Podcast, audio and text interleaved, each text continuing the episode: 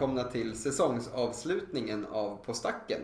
Din bästa Magic-podcast på svenska. Så vemodigt. När Varför? Du, när du sa det så. Ja, men jag tänker eh, precis som eh, hösten. Den verkar sorglig, men den krävs för att det ska kunna bli början på någonting fett, nämligen våren. Wow. Fint. Poet. Makes you think. Yes. Eh, För att uppmärksamma att det är säsongens sista avsnitt så har vi tänkt eh, krydda till det lite. Mm. Och eh, det gör vi med att ha en gäst med oss. Eh, Så jag tänker att vi börjar med att vi presenterar oss. Jag heter alltså Edvard och ni har hört min röst i 13 andra avsnitt. Mhm.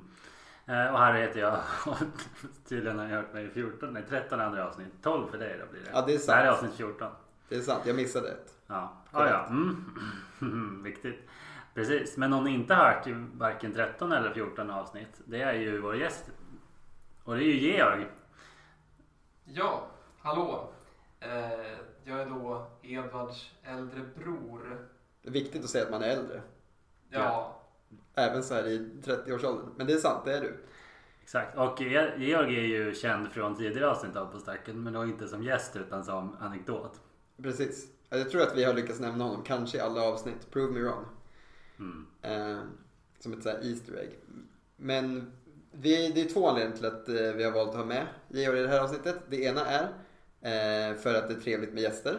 Mm. Eh, och det andra är att vi ska prata om ett ämne som ligger honom nära hjärtat. Och då passar det bra. Exakt. Men det är din podddebut det här. Du har inte varit med i några ja andra... precis. Nej, inga, inga poddar. Nej, precis. Och det har nog Så- kanske inte de flesta. Även om Jag, det... jag, jag chansar lite nu, men man måste väl chansa för att vinna eller någonting. Ja, precis. Eh, men hjärtligt välkommen till, till studion. Eh, vi drar igång med eh, På gång i våra Magic-liv. Damn right. Vill du börja?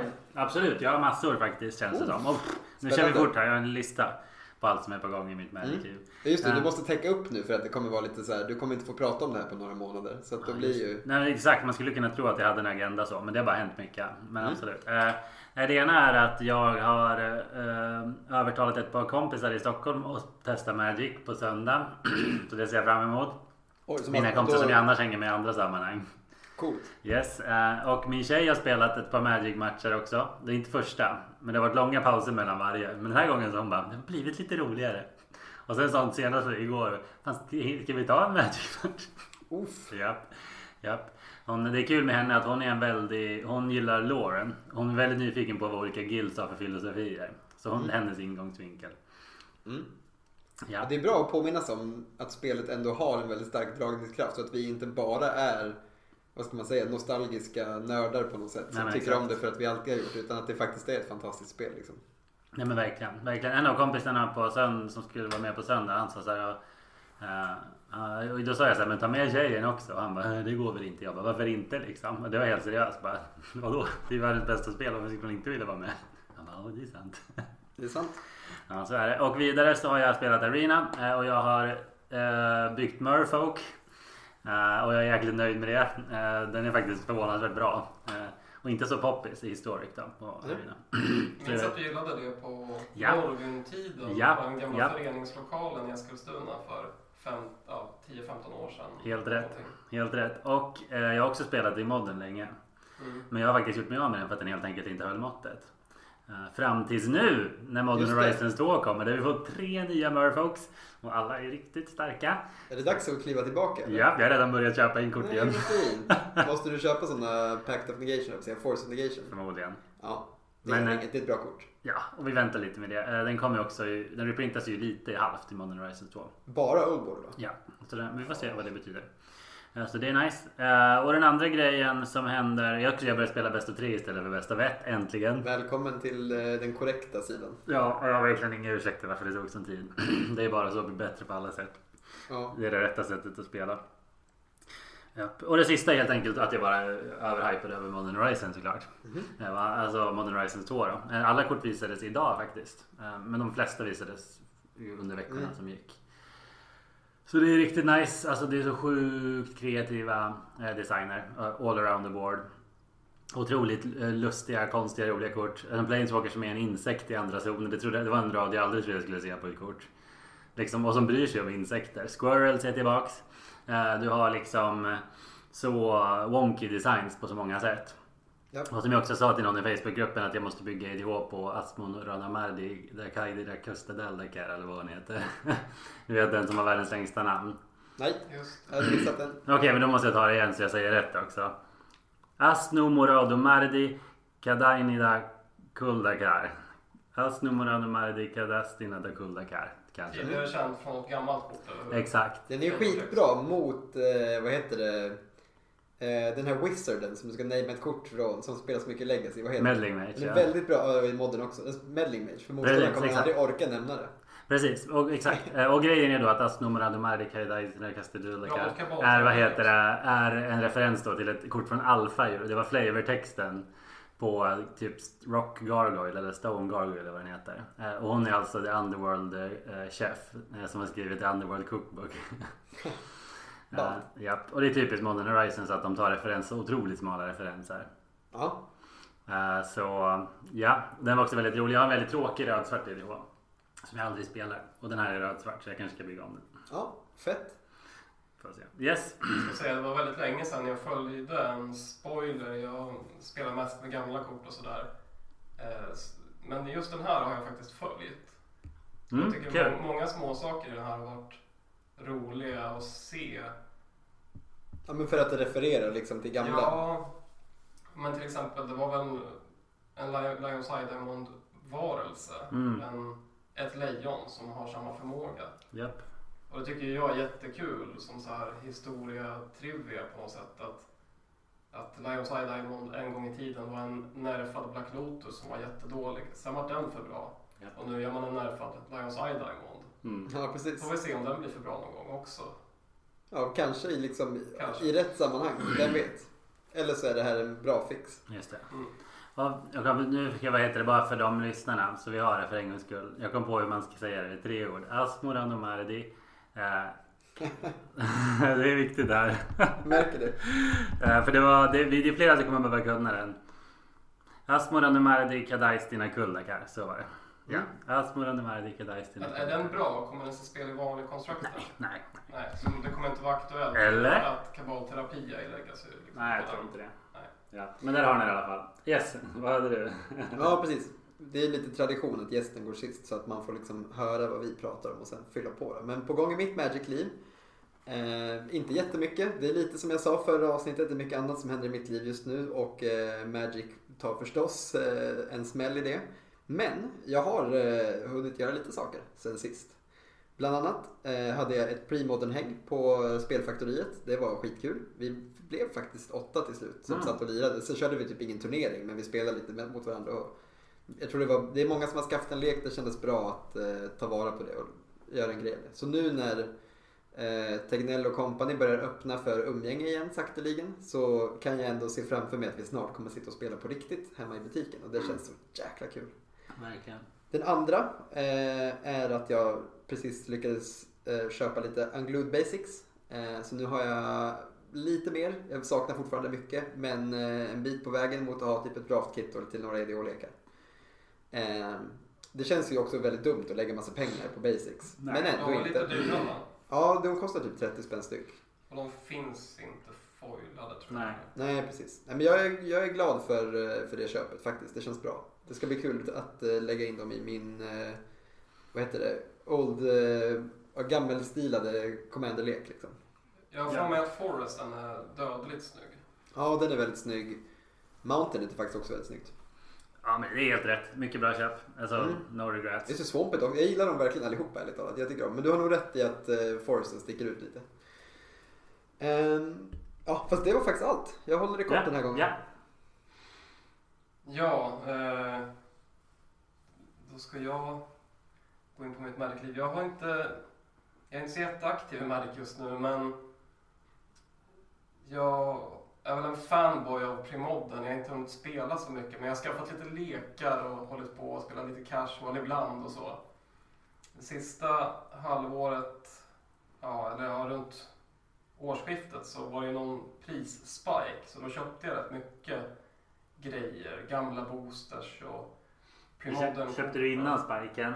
Eller så här synkade med Lite Spike? synkade. Jag, jag, Du kände att det var bråttom? Ja, lite fear of missing out på en del saker och så. Så att det var lite guldkantade sådana här World Championship-lekar och Just det.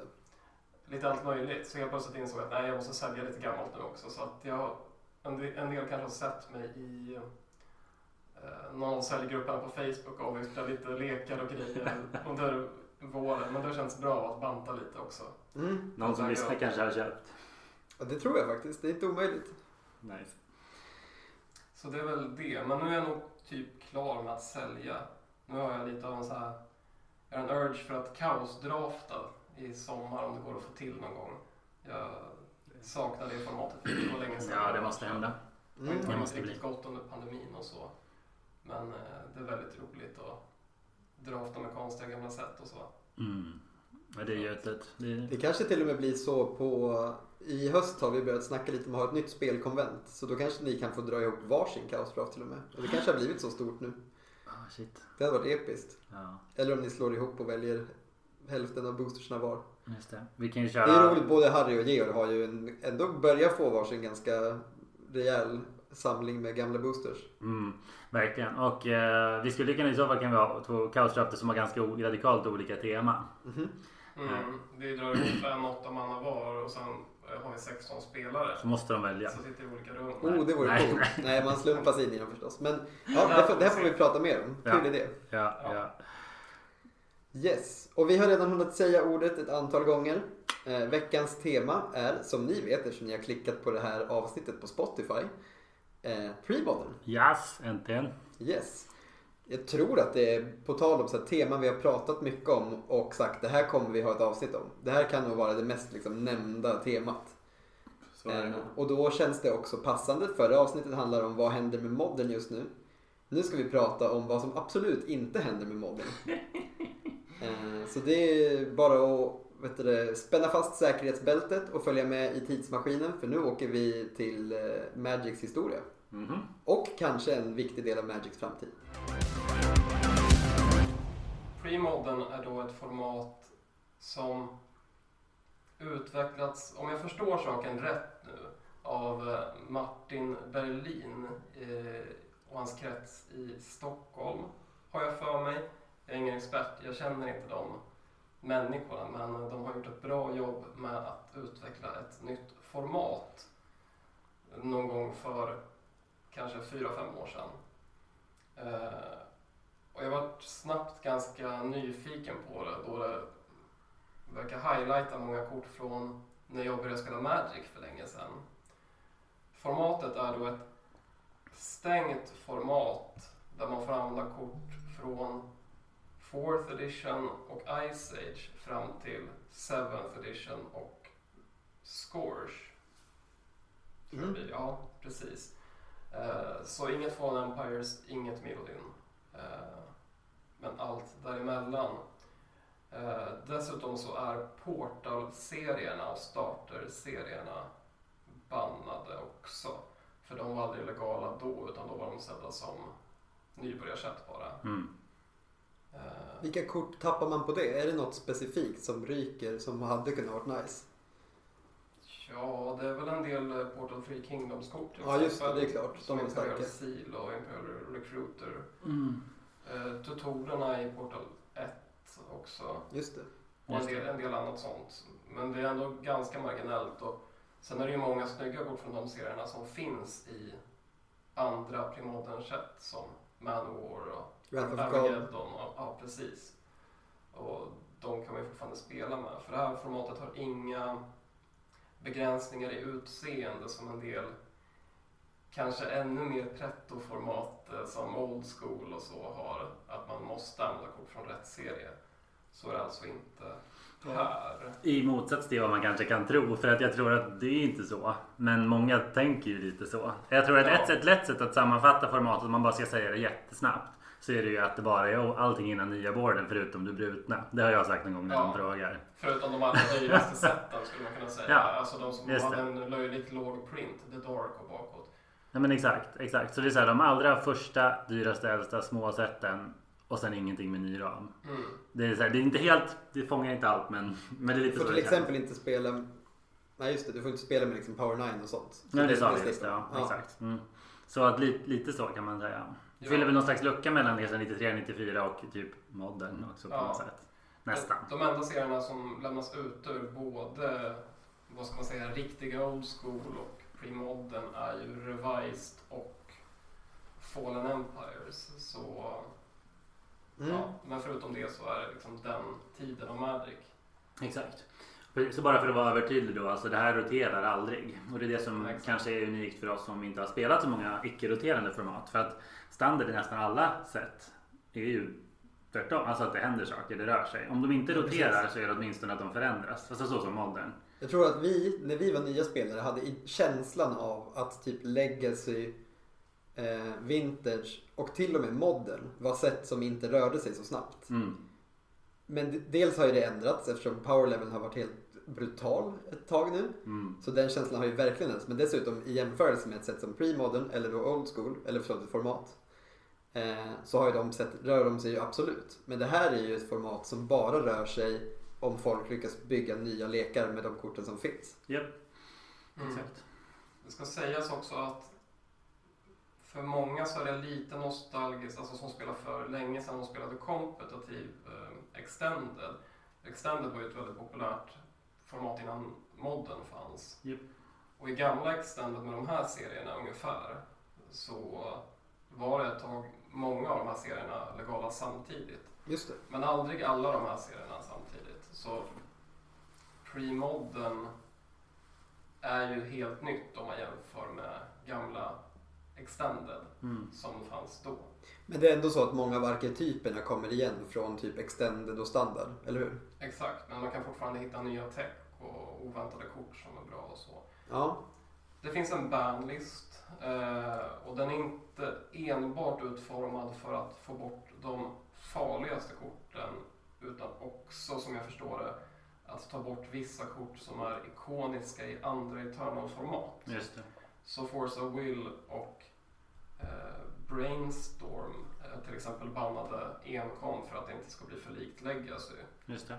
Jag gillar verkligen den grejen vad vill in. Alltså jag tycker det är fullt rimligt. Alltså, Ja.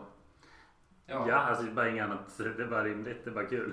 Man får köra andra kontringar och andra cantrips. liksom. Just det, exakt. Vilket då också spoiler snuddar lite till vad jag tror många gillar med formatet. Att du får spela kort som inte spelas någon annanstans. Jag tror vi kommer till det igen. Jag gissar ju att om Revised hade varit legalt kan man ju tänka sig att Duals hade varit bannade också. För Mm. att man ska spela späkländerna är ju lite av en grej med formatet. Mm, Absolut. precis. Det blir en del av identiteten. Men också för att original Duelsen är så jävla dyra. Ja, Så det hade varit skitjobbigt av den anledningen. Men då har vi ändå målat upp ramarna på något sätt för formatet. Så att ni lyssnare som inte är inne i pre-modern ännu eh, har en bild av vad det är vi pratar om. Ännu. Eh, och då tänker jag att vi kan lite lätt glida in på nästa punkt. Ja, Och det är när började vi spela? För det här kommer vi till. Det finns, jag skulle säga två väldigt olika upplevelser av premodern. Som antingen är det vi känner tror jag, kul att få spela med kort som vi inte har sett i spel på väldigt länge. ja. Och sen finns det den andra som är att du inte alls har någon nostalgisk relation till de här korten och att det här blir som att upptäcka något helt nytt. Mm. Eh, men vi i alla fall har ju alla börjat spela under den så kallade premodern eran. Du i slutet På- av den, på håret, verkligen, ja. men ändå du har en relation till korten. Ja, exakt. Det var, när jag började så var Onslaught fortfarande standard. Eh, Så jag började i Mirrodin. Eh, Så Onslaught block var ju fortfarande standard legalt. Eh, Men det var ju på håret. Och Mhm. Onslaught är ju det sista blocket som är legalt i premodern. Så.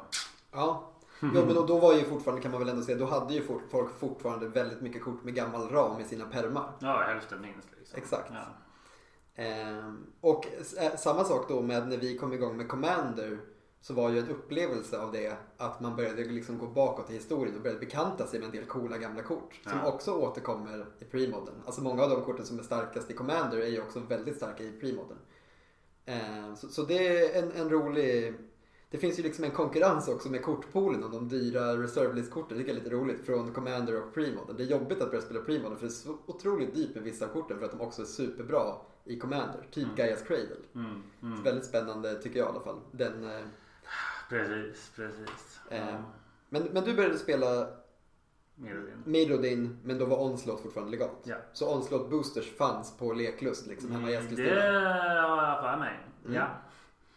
Det, det vill jag minnas. Absolut. Det jag köpte var ju en Mirrodin starter deck, pre-constructed. Hade du Onslaught-kort i dina standardlekar? Eh, ja, absolut. För jag gillade ju drakar mest och det kom ju alla från Scorch. Alltså Ja. jag vill ju ha alla drakar från Legions och Scorch.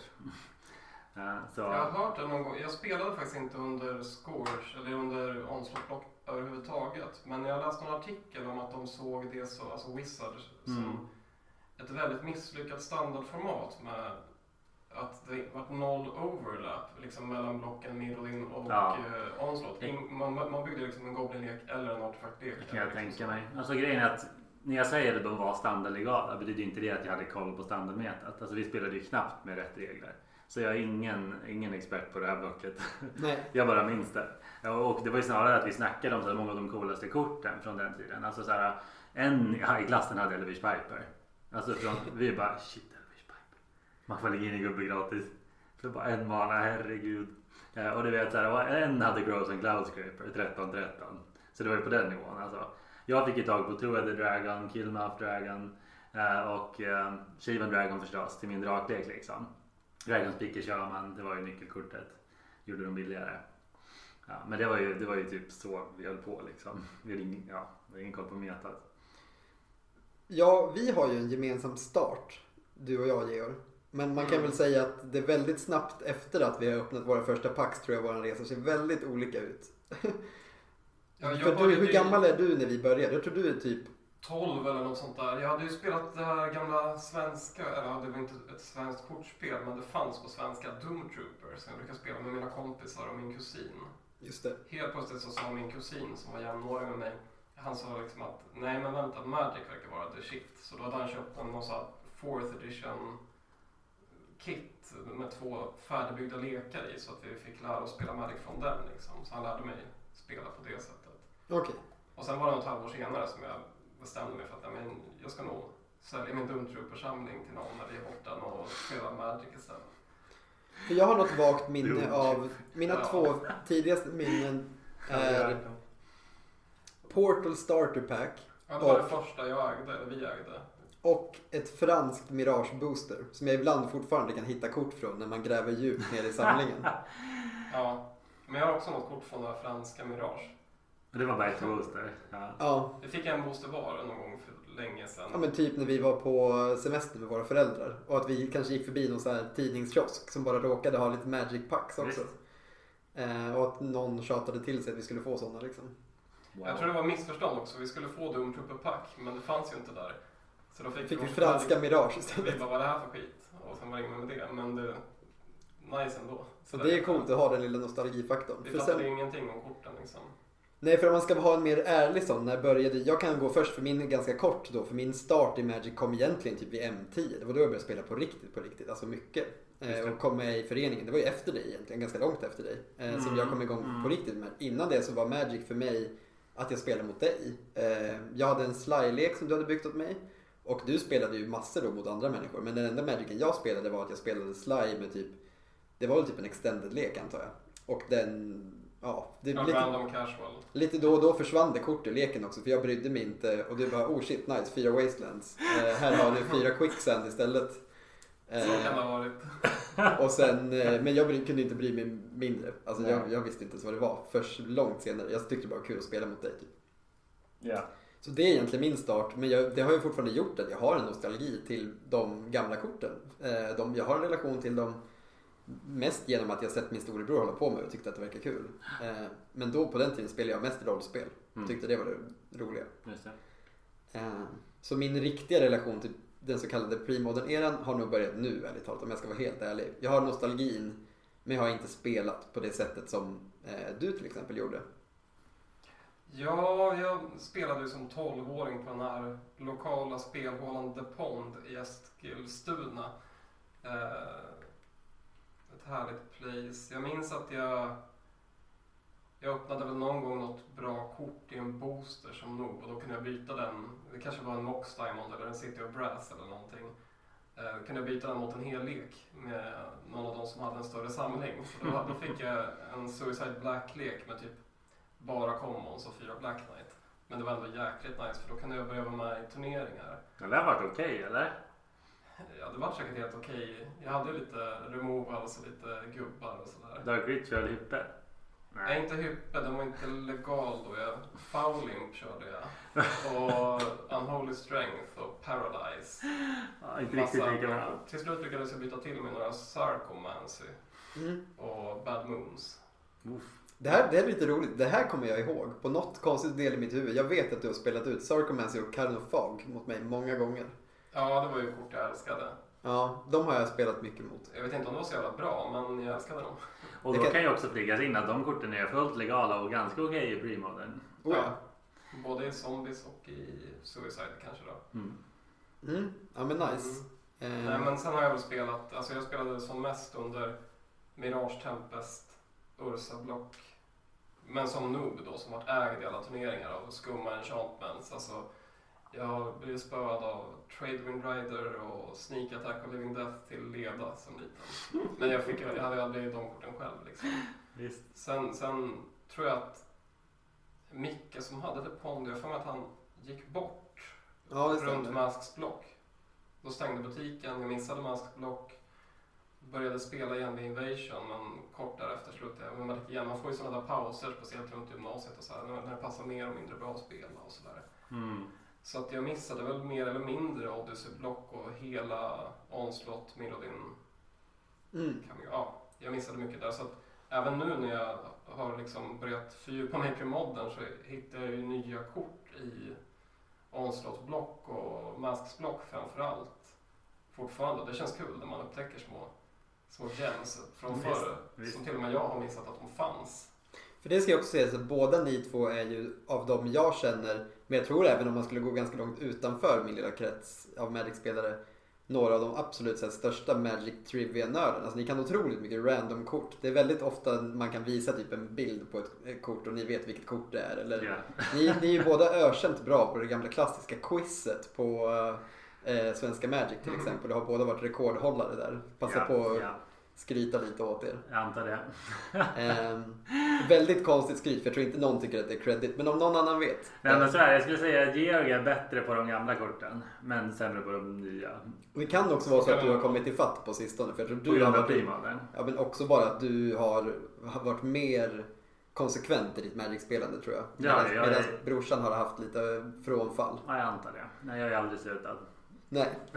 Eh, men kul, då har vi liksom satt lite, vad ska man säga, tonen för formatet. Ni vet vilka vi är och vad vi hade för relation till formatet. Eh, och med det tänker jag att vi går vidare. Och då tänker jag i alla fall att vi ska fortsätta med metat. Eh, för ett sånt finns det definitivt. Jo. Eh, och premodern är, jag skulle säga, ganska väl analyserat av en del entusiaster. Alltså att man verkligen mäter vad spelas i de här turneringarna som ägt rum digitalt. Hur har det gått för de lekarna? Och jag tänkte att vi ska spotta ur oss några av de här arketyperna som är eh, formativa. Verkligen. Jag kan bara flika in där också för att det slog mig, jag tycker inte om hur tydliga vi var med det, men det här är alltså verkligen fortfarande ett fanformat. Oh ja. Eh, Det får vi säga. Det finns inga officiella turneringsrapporter från Wizards eller någonting. Nej, nej. Bara Nej. om, det, vet jag inte, igen, vi kanske sa det, men, men, men bara för att verkligen vara jättetydlig. Alltså det här är fortfarande en nischad grej. Det blir större, skulle jag tro, att det växer. Alltså, Det är känslan. det, går inte, det, går, det går inte ner i alla fall. Det är inte, det är inte folk som bara, jag tror jag ska droppa premod. Jag Jag ska sett. säga också att jag har inte spelat i några av de här stora webbturneringarna som har varit. Nej, Har någon av er varit med? Eller? Inte än. nej tyvärr. Mm. Så att jag talar ju verkligen som en lekman när jag gör gissningar här. Det ska ändå sägas så att folk Verkligen. Men vi är väl inbitna entusiaster men vi har Ja. inte, inte, kommit igång helt. inte... Nej precis, vi spelar mest med varandra så, och våra kompisar. Japp. Men det gör inget, vi, är ändå, vi följer ju den här gruppen. Jag tror att Ja. det är, Facebook låter mig inte missa många notifieringar från premodern-gruppen för de vet att då blir det likes och interactions. Yes. Men eh, vem vill börja då eh, och nämna några starka eh, varianter? Jag skulle kunna dra till med, för jag såg någon hade gjort en sammanställning ganska nyligen. Mm, bra. Jag tror det var Monthlies det senaste året. Där man kollade topp 8, eller lekar som har kvalat in i topp 8. Och sammanställt bara det. Ja. För att se hur stor portion av fältet vissa arketyper tog upp. Eh, och då var det väl tre arketyper som var i närheten av topp 10 om jag inte missminner mig. Eller av att vara 10% av fältet. Just det. Men eh, bara att ingen är mer än 10% säger ju att ingen lek är särskilt dominant eller så. Just det. Och jag tror det var Jag tror det var Sly eh, UV Standstill och eh, Stifle något måste det varit. jag tror inte det var det. Jag tror det var The Rock. Okej. Men Stifle Not var väl säkert fem eller något så här ganska högt. Men, men jag tror att det är de där för de är ganska ganska få dyra reservlistkort och väldigt bra strategier eller gångbara med det. ganska bra procent mot alla möjliga lekar. Alltså ganska versatile. Nej men exakt, exakt. Och de fyra är alltså Sly är alltså monoröd bränn eh, med mycket creatures. Ja. Eh, vad heter det? Note är alltså en lek som vill då komba Phyrexian Dreadnought, den här 12-12 för en generic med trample. Eh, som eh, du måste offra massa saker när den kommer in men som man då spelar Stifle i den triggern eh, för att få då två mana 12-12 trample. Ja, eller Vision Charm. Jag tror en grej som kan vara trixigt med att få in den i en sån där statistik är att den finns så många olika builds av den leken. Det finns Just det. liksom monoblå, blåvit, blågrön, Exakt. Men, kombo andra precis, precis. Men, men, men exakt, men kombon Dreadnought plus en av de här en mana instanten som gör att du kommer undan drawbacken Mm. är så populärt så det går att jamma in i lite olika strategier. Mm. Och sen har du då som sagt UV Standstill vilket då är en blåvit kontroll med det helt, om ni inte mött det, otroligt eh, liksom eh, provocerande kortet Standstill då. En enchantment för två eh, som säger att eh, nästa gång någon spelar en spel, vilken som helst, så får den spelarens motståndare dra tre kort och Standstill offras. Så då går den ut på att du har spelat ut en standstill och sen har du massa sätt att interagera med spelet som inte är att spela spells. Mm. Och då tvingar du din motståndare att knäcka den. Ja, men exakt. Så då kommer det förmodligen vara en dra tre för två. Yes.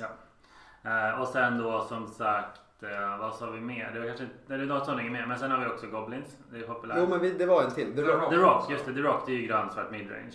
Ja, precis. Eller grönsvart X midrange egentligen. Det, den heter The Rock även om du lägger till någon mer färg. Du ser att det är midrange på den kontrollerade sidan nästan för den kör ju massa väggar och sweepen också. Alltså, framförallt är det Pernicious Deed som gör den till en stark lek. Just det. Att den profitar som 17 av att spränga allting Just på det. det sättet. Det är ett väldigt bra kort i promodden.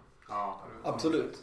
Ja, men, och, Eh, och den här eh, kvadranten av bra lekar ska ju sägas som du var inne på har inte några av de absolut dyraste korten i Primoden i sig oftast. Eh, och då, det öppnar ju också upp för skulle de andra lekarna som har det kanske egentligen kommit upp högre om, om de inte var så himla eh, svåra att bygga ekonomiskt. Mm. Det är också en sån här svår fråga. För vi har några lekar som sticker ut med att vara väldigt dyra men också vara väldigt spelbara. Ja.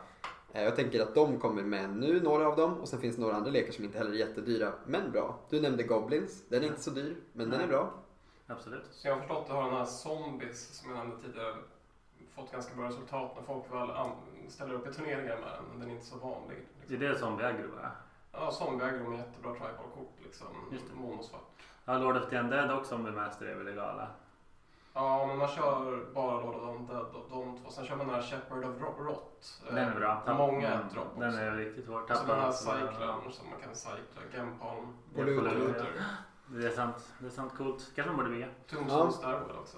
Nice. Eh, För, för annars har vi, jag har någon lek jag kan nämna nu och sen, sen får ni också göra det. Jag tänkte eh, den här Pink Prison, jag har inte jättebra koll på den men det är en sån här lek som sticker ut med att den har ganska många dyra kort i sig. Mm. Eh, men som ju ser ruskigt bra ut, en sån här röd-vit kontrolllek. Mm. Eh, Prison-lek. Mm. eh, om någon av er, ni kan säkert göra den mer rättvisa med, Mm. med vad den går ut på. Du, du har Den, koll. den kör ju framför allt på synergi med Landtax. Eh, Jag har sett några videos med den. Det ser ju väldigt göttig ut att spela. Kanske inte att spela mot. Eh, Men den kör med Landtax eh, som man får dra tre, liksom leta upp tre extra länder i sitt upkeep. Om man har färre länder än motståndaren. Mm. Och sätt att bryta landtaxen med. Och det är ju då Undiscovered Paradise som minskar ens landcount med ett, eller Mox Diamond.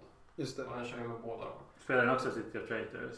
Nej, Nej. men den kombar ju med Landtax och Scrollrack så man får dra en på herrans massa kort liksom med Scrollrack. och så kör den med Devastating Dreams. Ja. Så man kan dumpa en massa länder eller andra kort man inte behöver för att bara panga allt för Ja, motståndaren. nej, men den är cool. Bra. Riktigt starka synergier. Och apropå Prison och apropå dyra kort eh, så har vi också Mudd, alltså monobrunt mer eller mindre. Eh, som är, ja, som spelar eh, både vad heter det, Metal Worker och som sagt City of Traitors. Och ja, alla dyra kort typ. Ja, väldigt många dyra kort. Ja. In, men precis. Eh, och sen hade jag faktiskt en lek som inte är så dyr men väldigt bra och det är Reanimator. Den har ju också väldigt... Eh, det finns ju några, några riktigt bra gubbar. Annars är det en, en ganska intressant sak med premodern eran att creaturesarna inte kanske är så himla imponerande. Yep. Men de finns, de bra creaturesarna, som till exempel Akroma. Ja. Och eh, då finns det förstås en lek som i de flesta andra formaten eh, försöker att slänga dem i graven och fuska ut dem i spel. Exakt, Nej, men det är så jag tycker verkligen att Reanimator i Premodern säger så mycket om formatet. För att vissa av de här korten, det här är verkligen så roligt om man jämför det med Modern. Eh, Om man också jämför det med vad som hänt med Modern nu med Modern Horizons 2. För att här har de eh, vill göra Reanimator mer viable i Modern.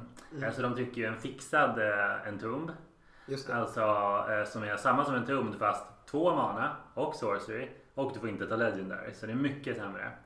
Eh, Och sen så har de också en fixad Animate Dead eh, vilket är Reanimate något för två men den får inte vara Legendary och den får en minus counter. Ja. Eh, Och det som är så, men i modern så kan du reanimata sådana fruktansvärda monster till creatures. Alltså som bara vinner. Grisselbrand, Iona.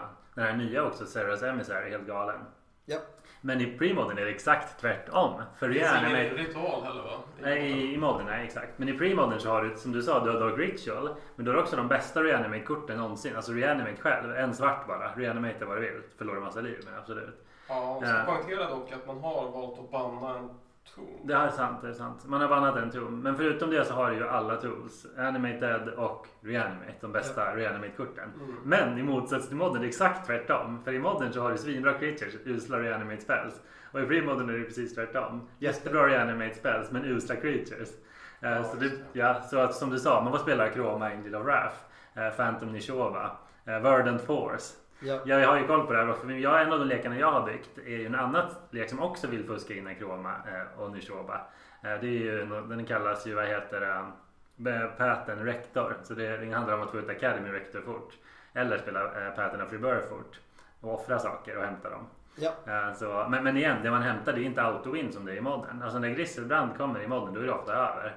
Ja, det är ju verkligen sån här, jag kan testa en runda till men nu är det nog, nog slut. Exakt, exakt. Det är klart. Men samtidigt, Akroma om du typ spelar rött själv eller rött svart, det är klart du förlorar mot Akroma nästan alltid. Men Men i många matchups kanske inte. nej, verkligen inte. Sorter Plouges är illegal i Primo. Exakt. Mm. Man får många turer på sig att fixa det där och, om man har reanimator mot sig. Och en reanimator, det kanske som man måste räkna med att behöva reanimata två gånger för att vinna. Ja, ibland ja. Exakt. Visst är det så. vara. Yes. Jag ska Eh, har säga du, om, det här versatile metat, för det är ett väldigt stort meta. Det finns över 40 väldigt viable arketyper som har tagit plats i toppottor och så. Eh, Så det är ingen som har lyckats bryta sönder primoden än. Närmast var väl för ett par år sedan när eh, rektor med, med vad heter den? Javmots Bargain, mm, den här supernekropotensen, den var legal ett tag i primoden. Den för sex mana. Ja, och det fanns ju lekar som en vitsvart lek tror jag det var, som en storm. Mm. Okej. Den splashade väl Brain Freeze. Jag är inte järnkoll här, jag är inte riktigt säker. Okej, så det bannades då? Visst det var innan vi hade koll på formatet redan. Ja. Mm. Ja, ehm, den bannades för att den där rektorleken verkade vara på väg att bli för bra. Enda anledningen till att många inte körde den leken var väl att den körde fyra Lionside Diamond och fyra Mox Diamond. Och det var en dyr lek helt enkelt och inte rolig enligt någon. Så, eller enligt de, flesta kanske. Men, men det var nog för det bästa att de Har vi någon- det kortet. har vi någon mer honorable mention innan vi går vidare? Ja, Alver, Jo, en. Alver. Alver. Ja. Det är ett gryende hot är ju också att Alver, Alver har ju fått, börjat använda survival och den sägs ju ha blivit mycket bättre sedan dess. Så ja, för att problem, precis. Monogröna, monogröna, måste det vara. Varför? Senaste jag såg tror jag det var Ja, jag tyckte att man skulle splasha. Jo men man kanske splashar faktiskt en Mounted och Anger Okej.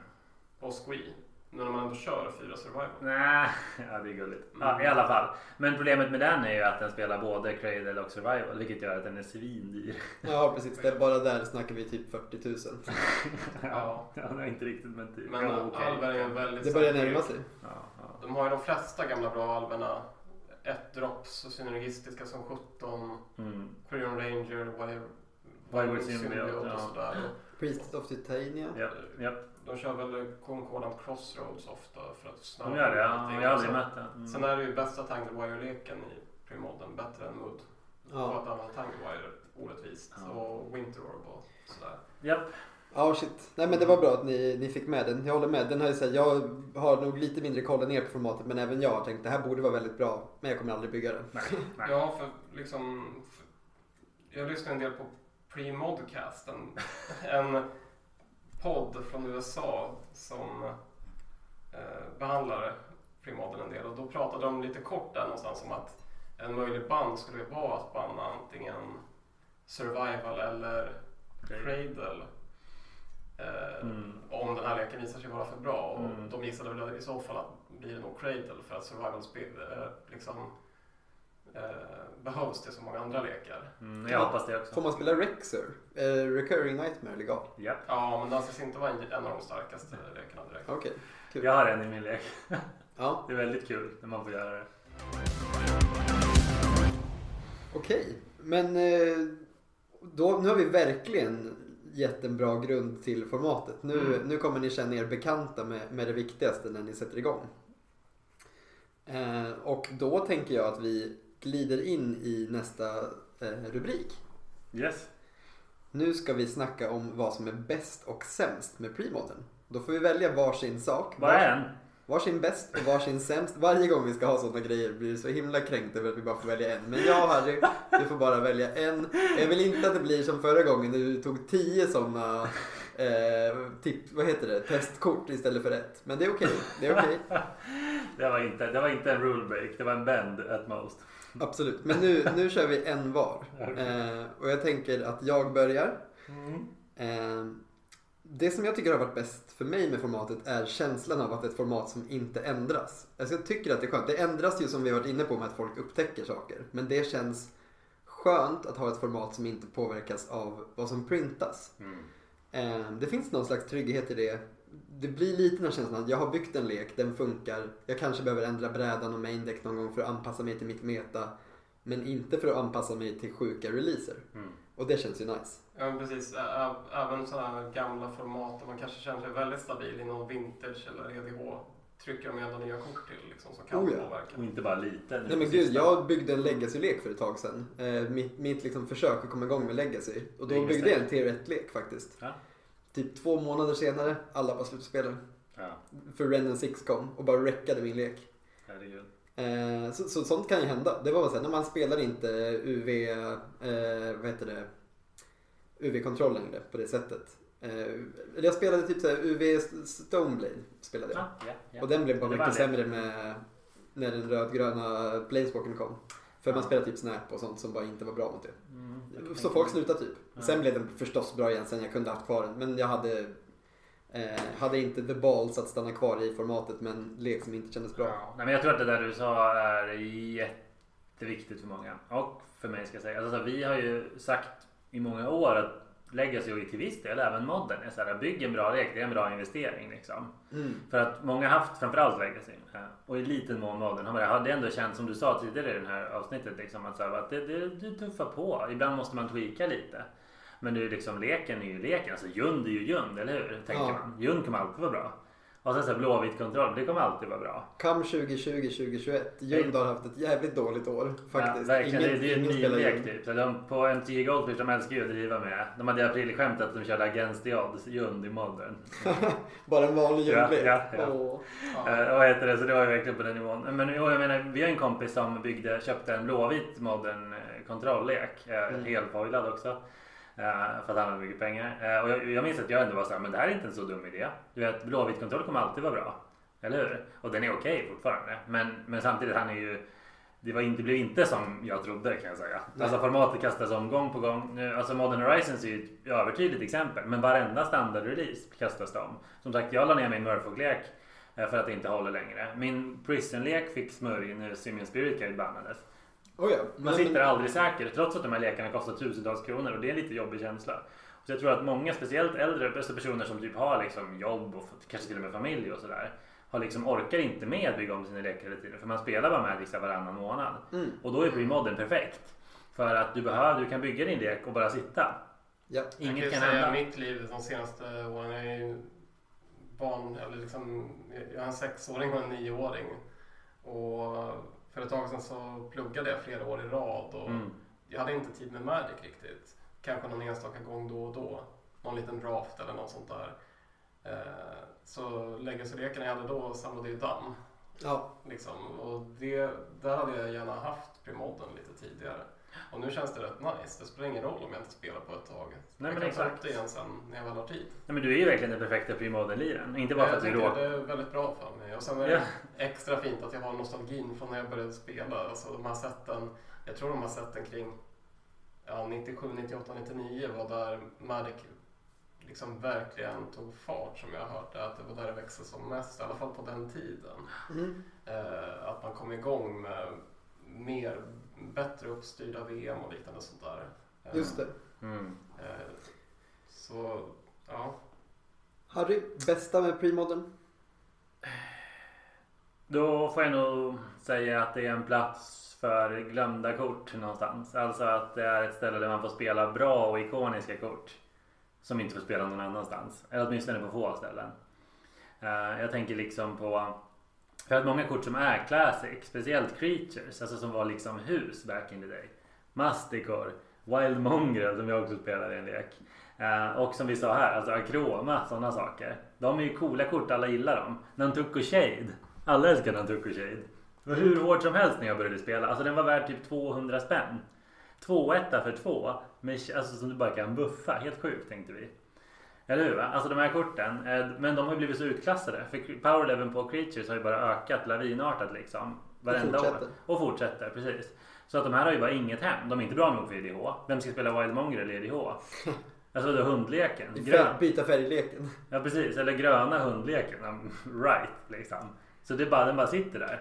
Men med premodern så har den ett hem. Det är då blågrön Madness som också är en lek jag råkar ha. Men ja, men ni förstår vad jag menar. Mm. Jag Och- tänker, Mm. vi släpper in Geo där för jag ser att du är inne på samma spår här med din bäst i anteckningarna. Ja, jag har ju en liten annan... Ja, jag ska ju säga det att Pyraxen Dreadnought har ju aldrig skinit så mycket som den skiner i något format som den skiner nu. Nej. Det är ju den här, det här formatets Splinter Twin, att leka in eh, Pyraxen Dreadnought i sin brew eller att bara bygga någon av de etablerade Dreadnought-lekarna. Eh, för den är ganska snabb. Det är ett snabbt kombo, speciellt med Lotus Petal. Eh, och det går fortare än vad det gör för Mm. en Reanimator att vinna. Mm. Liksom det är två, två slag, sen är det över. Ännu fortare om man har en bild med fling.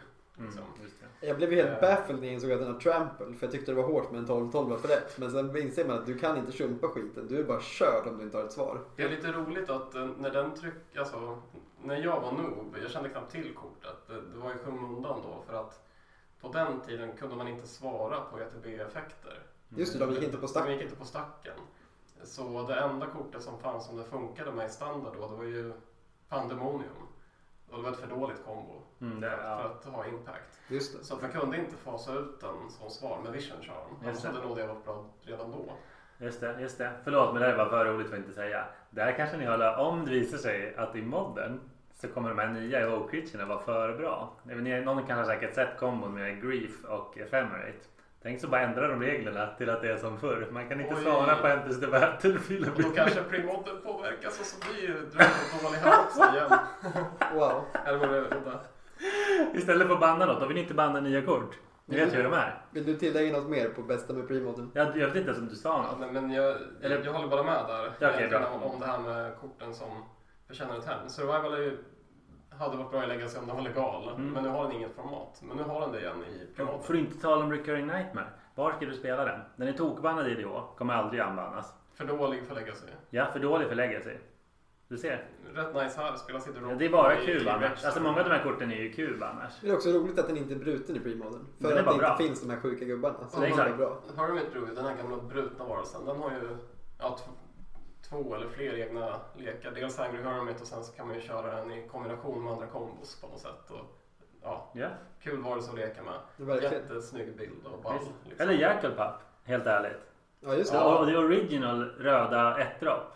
Mm. Oöverträffad under så lång tid. Mm. Curdape också. Den inte spelad inte så mycket i Premodern men, men den finns ju. Nej, det gör den inte ska jag säga. Ja, det är därför den inte Den är spelas. revised. Det förklarar ju saken. Mm. Du ser, Den jag skulle nog, rödgrön skulle nog vara mer poppis och så annars. Väldigt sant. Jag vill, jag vill kanske lägga till att eftersom formatet har en så stor kortpool jämfört med alla tidigare format förutom de riktiga Eternal-formaten som är hela Mercs historia så finns det en massa obskyra kort som upptäcks efterhand och kanske börjar spelas. Eh, liksom, vissa kanske spelar med Shade of Smog, inte som något brutet kombo utan bara som ett tillryck eller så. Och en del andra små fina kort. Och ett par sådana mentions jag vill göra är Heart Charm som har visat sig vara en, en bortglömd charm från Visions. Eh, för en röd, en instant. Panga en artifact creature. Alltså Dreadnought mest eller Metalworker. Eller Mastercore. Ja, eller eh, buffa hela laget plus ett plus nollan till end of turn. Ganska bra med en Goblin Hord. Eller gör så att en liten gubbe med power 2 eller mindre va, kommer igenom. Just det. Bra med Goblin Lakej. Så den är perfekt för pre-modern Goblins. Men Mhm. inte för någon annan lek egentligen. Nice. Eh, även Rotwater Diver är ett kort som jag såg någon trycka in i sin Merfolk Dreadnought-lek. Alltså det är en Merfolk för en blå. Sackar den så får du ta upp en artefakt från din grav till handen. Mm. Jättebra som, som Dreadnought 5 till 8. Och den Merfolk till sin Lord. Liksom. Nice. Sådana kort gör mig lite lycklig i ögat att de fick ett hem till slut efter att ha varit i skymundan i hela. Mercs Allt som behövdes var ett liksom. format med arketypen Merfolk Dreadnought. Just det. Ja, det där var väl en brew men ändå liksom. Det är coolt. någonting. Gillar också den där fixade Restore Balance. Eh, vad heter Balancing Act? Just det, den där. Ja. Nej men nice. Man kan hålla på ett tag. Ja, Vi, vi, ska, gli, vi ska glida in i... Vi, ska, nu, vi älskar ju det här formatet så nu ska vi få... Ja. Nu är det dags att roasta lite. Okej. Eh, och jag tänker jag tar täten igen. Och säger typ samma sak som jag sa som var bra. Mm. Nämligen att jag gillar ju verkligen nya Magic. Jaha. Alltså jag är ju inte en person som, som tycker att allt är dåligt nu och det var bättre förr. Så jag tycker ju att spelstilen, den här lite långsamma spelstilen, de konstiga liksom Ja men inte så effektiva korten. Mm. Att jag kan tycka att jag saknar ibland det här rafflande från modden där det bara exploderar och, lekarna är sjukt starka och väldigt vältrimmade. Och jag ska väl säga att det här är för mig mer ett quirky tillägg. Men det skulle aldrig ersätta det som modden är för mig faktiskt. Eh, Så för mig det jag, jag har svårt att se mig själv. Det hade, här, hade det hjälpt om Tendrils var legal? Nej men jag tror det handlar liksom inte, det är svårt att förklara men jag gillar också det här ombytliga med modden. Att det händer saker och att vi liksom tvingas tänka om och att Mm. eh, gamla arketyper kommer tillbaka för att de printar bättre Murfolks som du var inne på. Yes. Jag, alltså jag är verkligen ombord för den resan. Eh, och jag kan verkligen sympatisera med folk som är i din position Georg. Att det blir eh, ett nice format för att man inte har tiden kanske att engagera sig i, eh, i de nya formaten. Då Mm. blir det här klockrent. Men för mig som egentligen har det och vill göra det så blir premoden mer som en, eh, ett till commander typ. Ett till lite avslappnat format där jag kan chilla lite. Mm, okej. Men det kommer aldrig kunna bli mitt liksom premium-format tror jag. Utan det kommer alltid vara modern. Ja, fair. Ja, det här kanske inte kan växa hur mycket som helst. Eller det kanske har en nisch att fylla. Men att det är ganska begränsat hur stort det kan bli också. I just att det, det, det kanske oftast inte är folks huvudformat. Nej men jag tror att det är så. Eh, Just det. Ja. Men jag tänker att du var klar. Jag, är tänker, klar. jag tänker att Georg kan ta här så att jag inte jag snor honom igen. Ja precis. Så kan du sno min Eh, istället. Ja, men min lilla sån där, det var just att någonstans, jag kan förstå att Revised inte är med för då hade man fått lägga till 20 kort till i bandlistan eller någonting. Men någonstans tycker jag det är lite synd att inte Revised och Fallen Empires är med för jag tycker att de borde få en plats i något sånt här format. Ja. Eh, och det är framförallt på grund av två kort. Jag tycker att det hade varit fint att ha med Curdape och Hymt och Torers. Serendibbe Fleet också kanske. Just det. Det är nice gamla kort som jag tycker förtjänar att få se lite mer spel. Och de hade passat fint här. Men, Mm. Ja, hymnen saknar man ju men jag faktiskt. tycker inte man ska kasta in Fallen Empires bara för hymnen heller. Men, men, men jag, jag hade gillat de ikoniska korten. Mm. Visst. Det är bara kul för dem då. Ja. Nej men så när, man kanske kan kasta in Reserve list, jag, jag, jag har ingen bestämd åsikt om en reserve list. Man stör sig på den ibland och ibland känns det lite skönt också. Mm. Men, eh, men det, blir, det är lite provocerande när kort blir så otroligt dyra. Jag tänker inte för egen del, men att det kan vara en grej som avskräcker lite. Att man inte kan välja lek allt för fritt. Nej men exakt. Och det är faktiskt det som var min poäng. Att jag tänker att... Men det är eh, värre i Legacy ska Ja, sägas. självklart, självklart. Men en sak som är lite tråkig med formatet är ju att eh, priset förmodligen bara kommer öka. Eh, och att det kommer att vara svårare att komma in i. Jag tror att en dragningskraft i formatet, jag skulle inte säga att det är ens topp två eller topp tre av de sakerna som lockar in folk i formatet. Men en icke, alltså en, en, en inte orelevant del av formatet är ju att det finns billiga lekar som är competitive. Alltså, speciellt om du inte bryr dig om Old Border. För det kan jag också, vi har pratat förvånansvärt lite om det här. Men alltså jag kan bara säga det också. Att väldigt många, inklusive jag och Georg, och du också Edvard, vill ju att hela vår lek ska vara Old Border. Fast man får spela med de reprintade varianterna. Ja, ja, men som jag sa till er innan här nu när vi skulle spela lite bara för att komma in i temat. Jag eh, har ju inte Firebolts så det räcker till min lek. Men jag har ju förstås Firebolts. Det är inte det som är problemet. Det ligger ju en drös från Modern Horizons hemma i mina lådor. Mm. Men det är fel ram. Så jag spelar inte ens med dem. Jag hade ju med... samma med Naturalize förut. Jag hade typ fyra men jag behövde ha 16 till mina lekar. Och jag hade bara fyra gamla men jag ville inte köra de nya så jag tryckte in typ Emerald Charms och skit Ja, ja, ja. istället. Bara för att, Ja, ni ser. Ni ser. Alltså de flesta, jag ska inte säga många. Jo, de flesta. De flesta vill ha gamla ramen bara. Ja. Men man måste inte. Eh, Men, men, men säg att du är en person som inte bryr dig om gamla ramen. eh, Så kan, finns det många bra lekar eh, som är billiga. Absolut. Men det kan ju ändras. Just när formatet blir mer populärt. Oh eh, Så att den här lilla klubben som spelar Premodern nu. Kanske, ja, det här är bara ett maybe. Kanske kommer det liksom ses tillbaka som the golden age. När det fortfarande var lagom litet. Lite som punken. Alltså så det blir tråkigt när det blir populärt. Alltså som grungen liksom. Nirvana vill aldrig bli stora. Men de blev det tyvärr. Men Ja, de blev tyvärr jag, jag konstaterar bara, man kan ju jämföra alltså ett, ett spökland. Spökländerna kostade nästan ingenting innan premodden. Painländerna. Ja. Mm. Alltså, och då tänker jag till exempel Land War Wastes. Alltså, man kan ju jämföra vad den kostar att köpa från Apocalypse jämfört med, vad är det, Origins? Eller Ja, ja, ja, jag vet precis. Alltså- jag köpte just fyra så jag vet precis. Eller nyss. Eller Yavimaya Coast. Alltså, det är typ över 100 spänn, 150 spänn eller typ 5 spänn. Det är en otrolig skillnad om du Ja. kan tänka dig bra att gå ner exempel. till nya Väldigt bra exempel. Grim Lava det är lite så. Ja. Men inte lika illa faktiskt. Men det finns- Painländerna är insane. Vad hände? Det måste vara Premodern. Jag tror att det är en hård nostalgipull-faktor i de där finländerna. Men De det, är är, snygga ja, det, och men det är också eh, alltså. Det är ofta det som är svaret när man undrar varför ett kort blivit dyrt. Alltså competitive IDH, de som Mm. kör hårdaste. Där, är- I det formatet är ju Painländerna bra. För att det enda man bryr sig om är att de kommer in upptappade. Alltså Mm. man skiter i sitt liv. Så de är faktiskt riktigt bra där. Och där finns det ju massa tomtar som vill ha så dyr lek som möjligt. Eh, Så jag tror det är en del av förklaringen. Ja, ja. Precis, så är det. Lycka till att köpa typ så här Underground River i 7 edition foil eller något. Ja, ja, ja, foilkorten. Det ska vi inte ens prata. Shit, prisutvecklingen alltså. Om man, vill, om man vill ha många sådana. Ja, vi, vi, vi, vi går inte in på det. Men så är det. Så jag tänker att så här, formatet riskerar att bli för dyrt. Det var väl min. eh, Ja, men foil måste man ju inte ha. Absolut inte. Man kan ju spela old border utan foil liksom.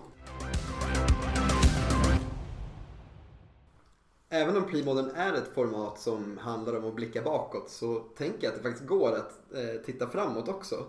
Eh, och spå lite i vart Premodern är på väg. Och du började ju faktiskt nyss med det. Så det blir Ja. en perfekt övergång här. Ja, just det. Mm. Eh, och där tänker jag att vi ja, men, åtminstone kan nämna det innan vi eh, tar oss vidare. Och ja, jag börjar igen. Kör. Eh, fler och fler upptäcker formatet. En sak som det skulle kunna leda till är att även den mest relevanta enheten upptäcker formatet, nämligen Wizards. Mm. Jag tycker det är superintressant. Alltså vad händer om Wizards kanske inte tar över formatet som de gjorde med Commander, men kanske börjar göra riktade eh, släpp som påverkar formatet. Det, Mm. vi, Jag frågar, styr eh, Wizards Commanders bandlista nu? nej, Nej. det är fortfarande Councilet som För styr. det skulle kunna vara att de tar över men att... Alltså de sanktionerar formatet men att det fortfarande är den kretsen som får. Så skulle det absolut kunna bli. Men det jag tänker på specifikt är reprints av gamla Old Border-kort. Alltså typ Ja. en sån här pre-modern, inte tänk er pre-modern anthology. Mm. Eh, bara ett gött släpp med massa, en booster liksom. Typ som Time Sparrow Remastered. Mm. Eller en dual dex med två lekar som inte innehåller reserve list-kort. Ja men jag tänker, alltså jag säger inte att det här kommer hända men jag säger att om formatet växer så tror jag inte vi ska räkna ut det.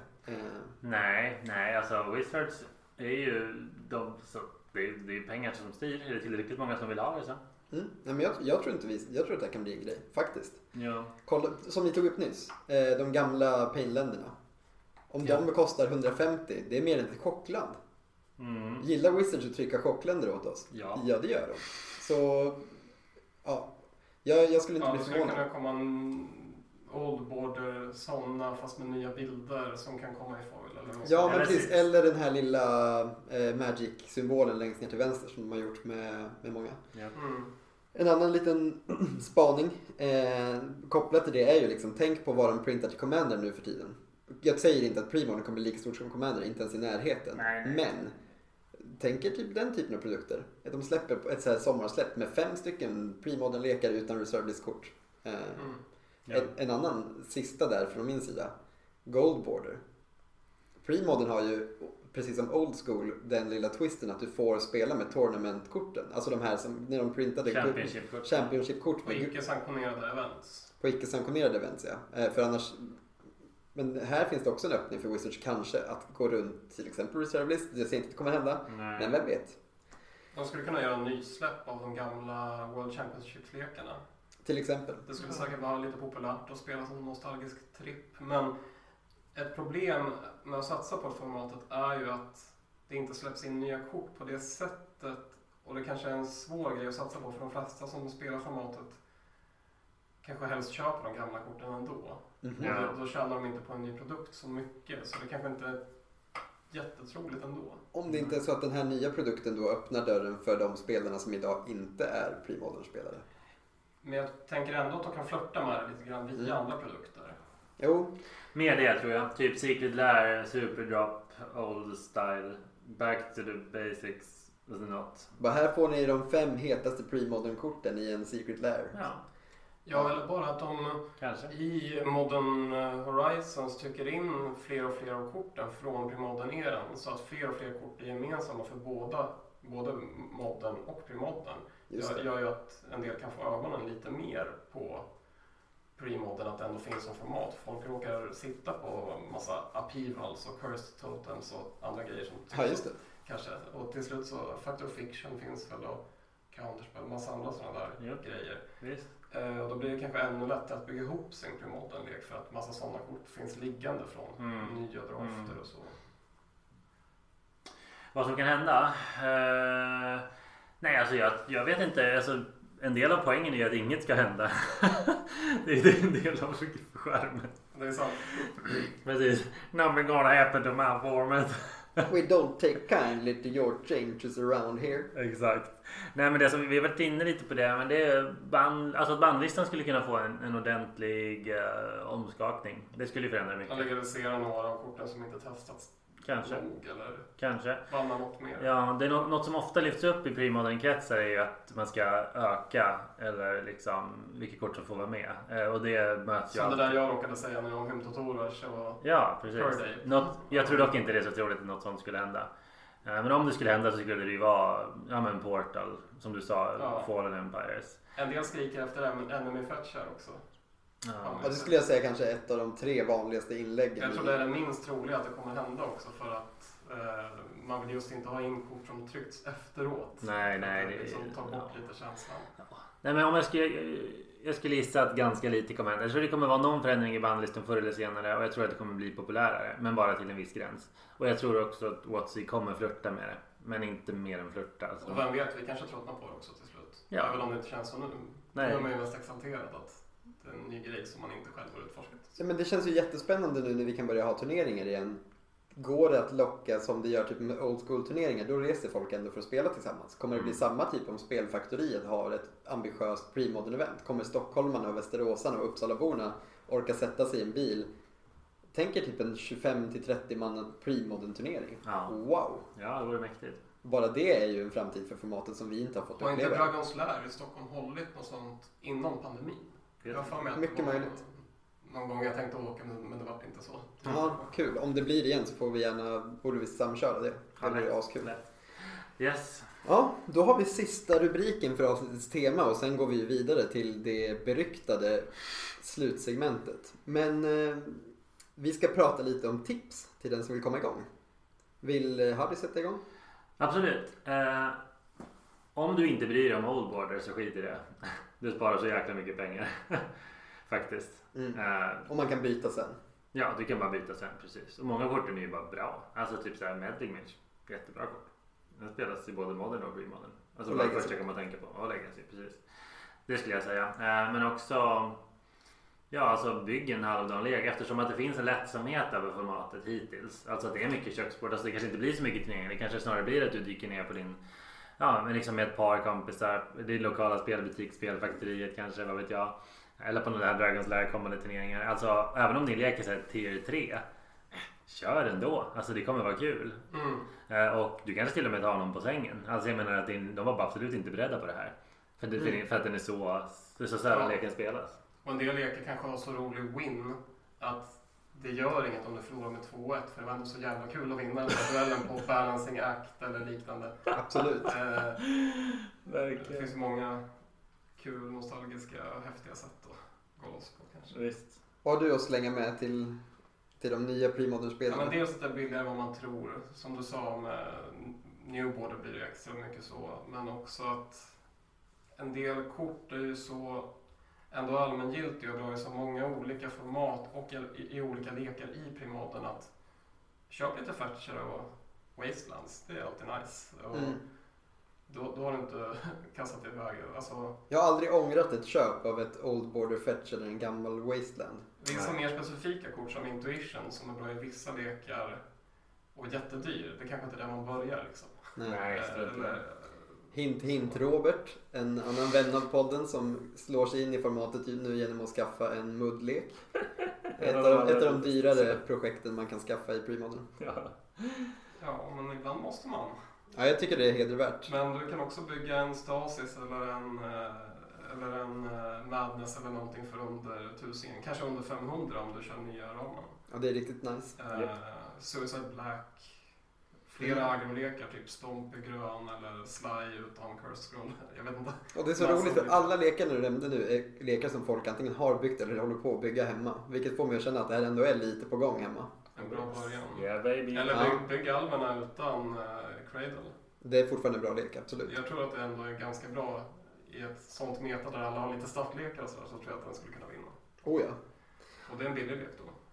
Jag har en, en sån sak som är att sideboard är viktigare i premodern än vad det är i andra format. Eh, alltså det finns otroligt bra sideboardkort som bara, om du drar det kortet i rätt matchup så är det bara över. Typ eh, Warmth mot Sly och sådana saker. Att det finns verkligen extremt bra sideboardkort. Så tänk på din sideboard. De är ofta billiga de här korten och de kommer ha sjuk impact i rätt matchups. Och tänk på att ha typ bräda mot ja, men de viktigaste sakerna. I det här Mm. fallet tänker jag väl på Phyrexian Dreadnought. Alltså. Skaffa din leks bästa, bräd, eller bästa svar på det. För att annars kommer de matcherna bara suga. Och tänk på att Det var inte vara för trygg bakom de sideboardkorten. Spelar du ut Light of Day mot zombies så sitter de med Shepherd och Rott och dödar dig ändå. Eller, det. eller kanske mot Sly, man sitter där med Circle Red och så blir av Scroll och Ja, just dödar en ring istället. Nej men det är sant och det borde vi kanske Så sagt det Det kanske vi borde sagt tidigare men, men verkligen. Det som är en rolig grej bara sådär som bara passar för bra är ju att Duress och Naturalize är två av de absolut mest spelade korten i formatet. Ja, de och krypten också. Ja, och Tormods krypt. För att alla behöver dem i sin sideboard. För det är det Mm. enda sättet att hantera kombolekar. Alltså eh, Duress. Och Naturalize liksom en av de få clean-svaren på massa brutna saker. Ja, Verkligen. Ja, och det är bara så oskyldiga kort. Alltså som är värda ett öre liksom. Men de är så otroligt viktiga. jag kanske ska slänga in också att det kan vara värt att ha ett ganska öppet sinne både när du bygger för att de här listorna som man ser när man nätdäckar är ju inte riktigt skrivna i sten. Det finns många flex slots och tweaks folk inte ens har testat än. Eh, dels att ha ett öppet sinne kring vad du själv spelar med och att inte räkna med att möta någon speciell lek utan vara ganska bred i ditt. Tänk att du kan möta combo eller aggro typ eller liknande så än att du automatiskt kommer möta slide för det är fortfarande bara 10% av metat. Mm. Just det. Eh, Så det kan vara värt att ha en allsidig sideboard och tänka att det- nu kan det komma vad som helst. Liksom. Just det. Ja. Men ändå något mot rött. Ja.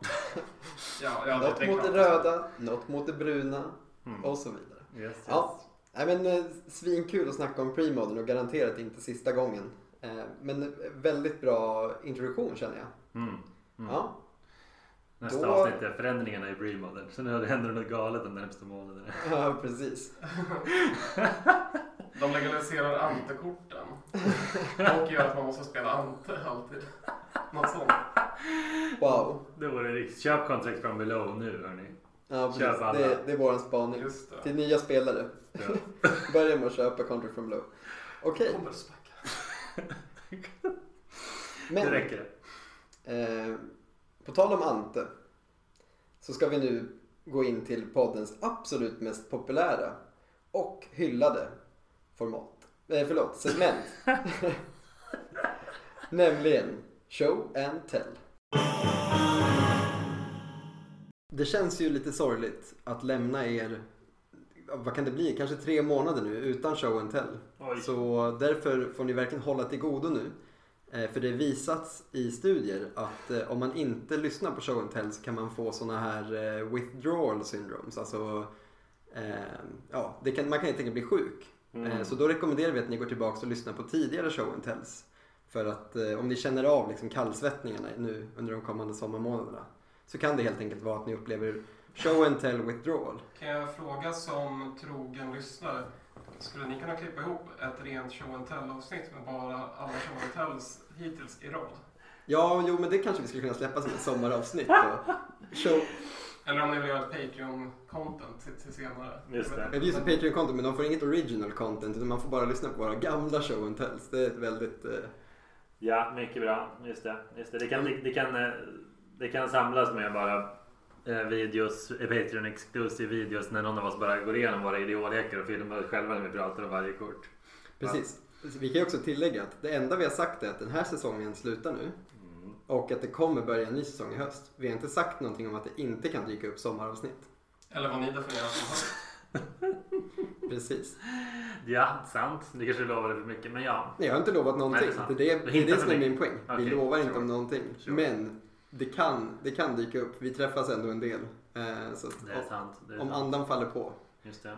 Eh, tycker man att det låter som en bra idé med någon slags sommaravsnitt då kan man skriva en rad och önska det. Då kanske vi blir mer taggade. Mm. Verkligen.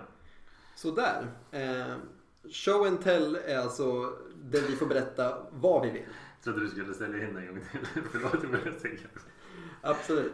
Vi eh, drar igång. Eh, och som brukligt så kommer jag och Harry börja och så får vår gäst avsluta. Ja. Eh, och jag drar igång först då. Jag har eh, eh, tänkt prata om den här eh, Modern Horizon 2-spoilern. Och sen insett att ni har så otroligt mycket bättre koll. Ni har kommit igenom allting och jag har bara lite så här halvdant tittat. Eh, men jag måste bara säga att jag tycker det ser skitkul ut. Jag är verkligen astaggad på Modern Horizons 2. Eh, har typ redan glömt bort att jag har en modern-lek. För att jag, det enda jag vill nu är att hitta en ny lek och bygga. Eh, så om det är någon som är sugen på ett eh, Vial-paket med so- Cavern of Souls och massa elementals och Vials. Eh, så, så finns det ledigt nu. För jag Jag ska, köpte just Caverns. ja, jag, jag ska byta, byta arketyp helt klart. Jag har svårt att bli exalterad över de nya släppen. Men jag känner ju kring det här lite och det här Times Spiral Remastered som var nyss att kunde jag älska någonting skulle jag älska det här. lite kring det. Ja, då har ju Wizards verkligen lyckats. De, de har fått dig att börja Jag känna... har inte riktigt tid för draften och då blir det dumt att gå in och köpa massa där för mig. Men det verkar riktigt härligt så att alla som har tid att drafta de här sätten borde verkligen... Mm, vi hann ändå klämma en sån pandemi Time Spiral Draft. Och det var Mm. faktiskt riktigt kul. Det, Det är det sorgligt. var det bästa Magic som varit på flera år. Ja, det, det, det, var det, riktigt det, kul. det måste bli en till snart. Jag, jag har lådor på lager. Ja, vad härligt. Mm. Ja, så, så det, det väl blir väl, alltså jag vet inte, det kanske inte är mycket till en, till en show and tell eh, med tanke på hur, hur högt eh, jag slår an det här. Men för mig så är det att jag är väldigt, väldigt taggad på, på Modern Rises 2. Ser fram emot att sätta tänderna i det nya modern-formatet och bara ja, se vart det tar vägen. Det, det får duga för mig. Clean. Um, jag har ju då börjat um, bygga upp Murphog igen. Eh, som jag sa. Eh, och i det eh, så vad heter så slog det mig att jag måste ju ha en Minamo School at Water's Edge. Och det är bara det jag tänkte prata om. För att det kortet, när jag såg det, om någon vet det är alltså ett land från Saviors of Kamigawa. Vet, ni vet vad den gör? Tappar upp en gubbe va? Ja, så den tappar för blå. Eller så tappar den en blå tappa för att tappa upp en legendary gubbe. De där Legendary-länderna var ju bra alltså. Ja, och det är därför jag tänkte prata lite om den. Varför spelas inte den ännu mer i EDH? Just det.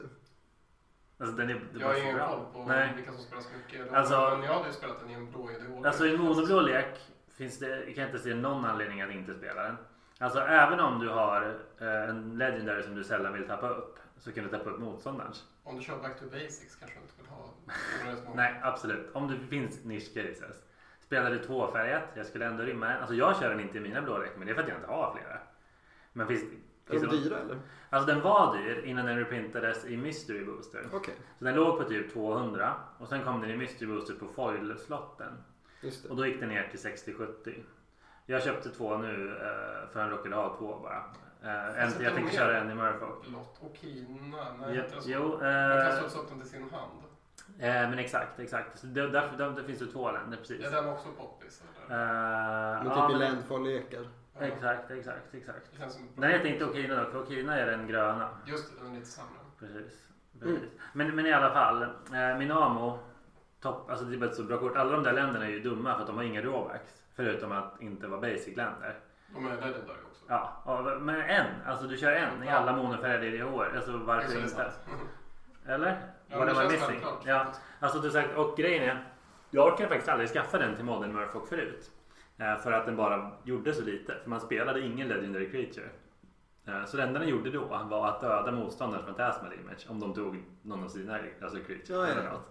Whatever. Alltså det var typ den det. Det enda inputen jag har där är att jag, när jag spelade mer EDH Ja. för länge sedan och hade rätt många lekar så jag brukade tänka lite på min samling som att hela den var en EDH-lek. Jag, jag brukade inte trycka in en Nej. i varje lek utan jag hade såg i den leken där den passade bäst. Ah, okej. liksom.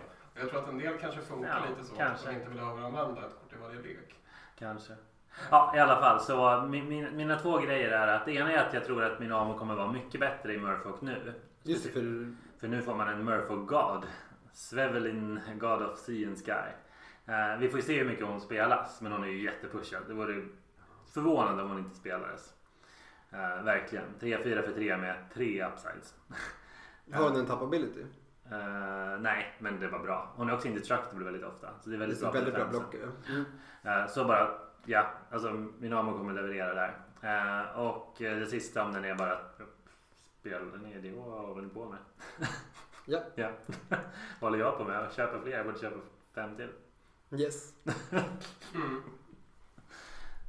Ja, mysigt kort, snygg bild också om jag minns rätt. Just det. Och Boro hette den andra. Jag kommer inte på det. Just den som vann så så. var Så Boro Palace in the Clouds. Den är också jättebra. Köp den med. Nej, den är, Det är ännu snyggare. Ja, kanske. Och dyrare. Ja, förlåt. Nu måste vi fortsätta. Innan vi släpper in Georg på hans show and tell så kan vi också passa på att säga att du precis som Kasper som var med i förra avsnittet eh, faktiskt donerade pengar till oss eh, för att få vara med på en show and tell. Nej. Till våran insamling som vi hade till eh, Spelfaktoriet. Så du har ju faktiskt, eh, inte nog med att du har ställt upp då på att vara med i hela avsnittet, du har även eh, betalt för att få vara med på show and tell. Så nu passar vi på att riva av det samtidigt då. Räknas det? Eller ska jag få vara med på en annan? Ja, vi får väl se. Ja. Det, vi kan alltid gömma oss bakom att du har fått Får vara jag köra med. två? En lite längre och en kort. Det är sant, du får, med, du får göra en för att du har betalat för det och en för att du är med som Ja. co-host. Jag hade tre alternativ. Så nu, ja. All right, då ska jag... Vi har ju pratat mycket om dyra priser på kort och sådär. Eh, och reserve list och gamla format, old school, premodern, gamla boostrar, legacy, eh, EDH. Det är Mhm. mycket som drivs upp, liksom, pristrender. Eh, jag, jag vill slå ett minimalt slag för en total protest mot det nästan.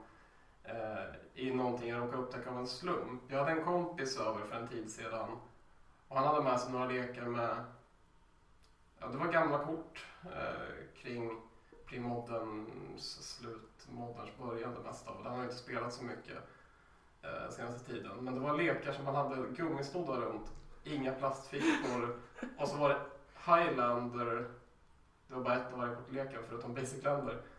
Eh, det var ganska, kändes lite som nybörjarlekar men det var lite olika kort i sådär. Och så spelade vi och så här riffelshufflade eh, Eh, de här gamla korten och det var inga sleeves eh, som grej. Så man får se Magic baksidorna. Det här var ju casual så det spelar ingen roll om man kan känna igen att något kort är mer slitet än något annat. Det var faktiskt rätt kul och rätt avslappnat. Vi ja, satt och chillade och spelade några matcher med dem där. Och sen byggde jag en egen lek också. Jag byggde någon vit-svart eh, graveyard-lek. Men jag la inte in några dy dyra kort. Not rare, men liksom inget dyrt så. Mm. Han hade en aluren i. Och sen räckade hade inte jag haft. Eh, men, men det var ju charmigt ändå. Även om man dömer kortet lite till slitage genom att spela så. Eh, jag, vet inte om det där formatet kan bli någonting någonsin. Vad, vad- heter det? Har du något förslag? Eh, No sleeve kanske, jag vet inte. No sleeve highlander. Men, men, men, men det finns någon slags charm alltså. I att bara använda lite kort som man inte... Det. Men gud, jag förstår verkligen för att det blir så du, du kan inte spela med dina dyra pimpiga kort. Så du, du, det blir liksom en, eh, vad ska man säga? Man vill inte riktigt köpa kort till det. Men har man lite draftrester och lite gamla kort som man inte hittar hem till någon annanstans och inte bryr sig så mycket om de blir slitna för de är ändå inte värda så mycket. Oskyddat Något eh, köksbordsbudget. Ja. Kanske något rätt fult foil som inte är värt så mycket. Då kan det vara kul att slita det lite extra bara för att ha ett slitet foilkort. Jag vet inte. Men ni, ni måste hålla med om att det finns någon liten grej i det ändå. Ja, visst, visst. Kanske. Ja, visst. Men jag har ju spelat med de faktiska gratis nybörjarlekarna nu med min tjej då i senaste veckan. Eh, Och det är lite liknande. Det är rätt nice att vara respektlös mot skicket på korten för en gångs skull. Mm. För man är ju så jäkla noggrann annars liksom. Ja. Men jag kan ibland göra så på draft. Att om jag inte har något kort som kostar mer än 100 spänn. Så bara pallar jag inte sliva. Hård regel. Ja. Jag skulle... 50. Nej men jag vet inte ibland. Det, det är mer att jag är lat än att jag har, att jag har liksom en regel. Eh, men jag bara har så här, ja, men okej skitsamma jag kör oslivat. Eh, och det väcker ju starka reaktioner från motståndarna. Alltså Ja. framförallt vi- vissa blir verkligen som, vad håller du på med? Mm. Du måste Jag hade reagerat om det, om det var så här pick draft. Ja, jo det hade jag aldrig gjort. Det, det hade varit respektlöst. Men, Men i eh, keep så får man göra som man vill liksom. Jag kan ändå känna att det finns en charm i det. Jag kan också förstå att det är provocerande och det är ju liksom inte helt regeltätt. Du ska egentligen ha sleeves på turneringar. Så, men jag förstår vad du menar, 100%. Så, så det vill jag slå någon slags, jag vet knappt vad det där är än, om det ens blir någonting någonsin. Men eh, det kan Ja. vara ett kul sätt att spela lite köksbordsmagi på. Ja, Decks of the Doomed cards som slits till leda. Slits med hälsan. Men det är något charmigt med att se slita med kort som är slitna för att de har spelat så mycket i alla fall. Just det. ja visst. Just det. Sen lägger jag till en liten play of the day fast från för något år sedan eller så. Jag hade en kompis över oss, vi spelade lite, han hade väl slutat spela Magic men vi spelade med mina Premodern-lekar lite grann. Jag spelade Sly och han spelade Reanimator. Och jag tror att jag hade honom liksom så att jag skulle döda honom turen efter. Jag hade anfallit med lite gubbar, tömt ut mig mer eller mindre och tappat länderna. Han hade en akroma i spel men skulle inte döda mig turen därpå. Utan jag var väl på kanske 10 liv eller någonting. Eh, Men då i sin tur så spelar han Animate Dead i min Ball Lightning. Och slår med den och akroma så att jag dör. och, och, och dels är det lite kul för man kanske inte tänker att Ball Lightning är en grej man brukar animera. Men Animate Dead kan ju faktiskt animera från motståndarens grav. Ja. Så det var lite nice. Men framförallt vill jag ju slå ett slag för den tvivelaktiga flavorn om man tänker att Magic är någonting som händer ungefär som om det var en film. Vad var det som hände där egentligen? Ball Lightning, hur motiverar man ens att det där är en varelse till skillnad från Lightning Bolt från första början? Och hur återanimerar man askan från en blixt? Eller jag vet inte. Eh, Alltså det står en necromancer uppsammonar. Här slog det ner en kulblixt för hundra år sedan. Jag vet inte. Det, var, det var väldigt roligt att fundera på det. Och varför var den marginellt svagare då? Så som jag vet att det är minus 1. Ja, det- såg slint i hjärnan på mig men det var ett rätt kul sätt att förlora på. Ja, verkligen. Det är också det är kudos till den personen som ser bortom sin egen grav med sin reanimator-lek förstås. Och när det inte ens var den personens egna lek så är det ju skarpt Mm. Det är roligt, en rolig interaction från en commander-match jag spelade apropå det som var vad som händer om någon stiflar reanimate. Eller Nej, animate, dead. Om man stiflar animate dead. Vet ni vad som händer om du targetar en varelse i din grav med animate dead och motståndaren stiflar animate dead? Vänta. Vad är en activity ability? Trigger. Uh, when animated enters the battlefield. Det är så konstigt för det, du Ja, lägger det, in ditt det. spel eh, på en creature och då triggar den och ska hämta upp creaturen i graven. Och då är det också så att den förvandlas från enchant creature in a graveyard till enchant creature. För annars skulle den ramla av. Exakt. Så här kommer flummet. Det som händer är att creaturen i graven fortsätter vara enchantad med animate dead. Men Så animate dead, animate dead ligger kvar enchant, som en enchant creature in graveyard Japp. i graven och ska liksom ligga på Det den gubben i graven. också som ett av dina permanenter då. Om, om Ja. en smokestack är i spel och man ska offra en permanent då kan man Ja. offra den. Ja. Ja, till exempel. Ja. Otroligt konstig interaktion eh, med gamla kort liksom. Eh, men, men väldigt, väldigt roligt. ja. Eh, Ja, verkligen.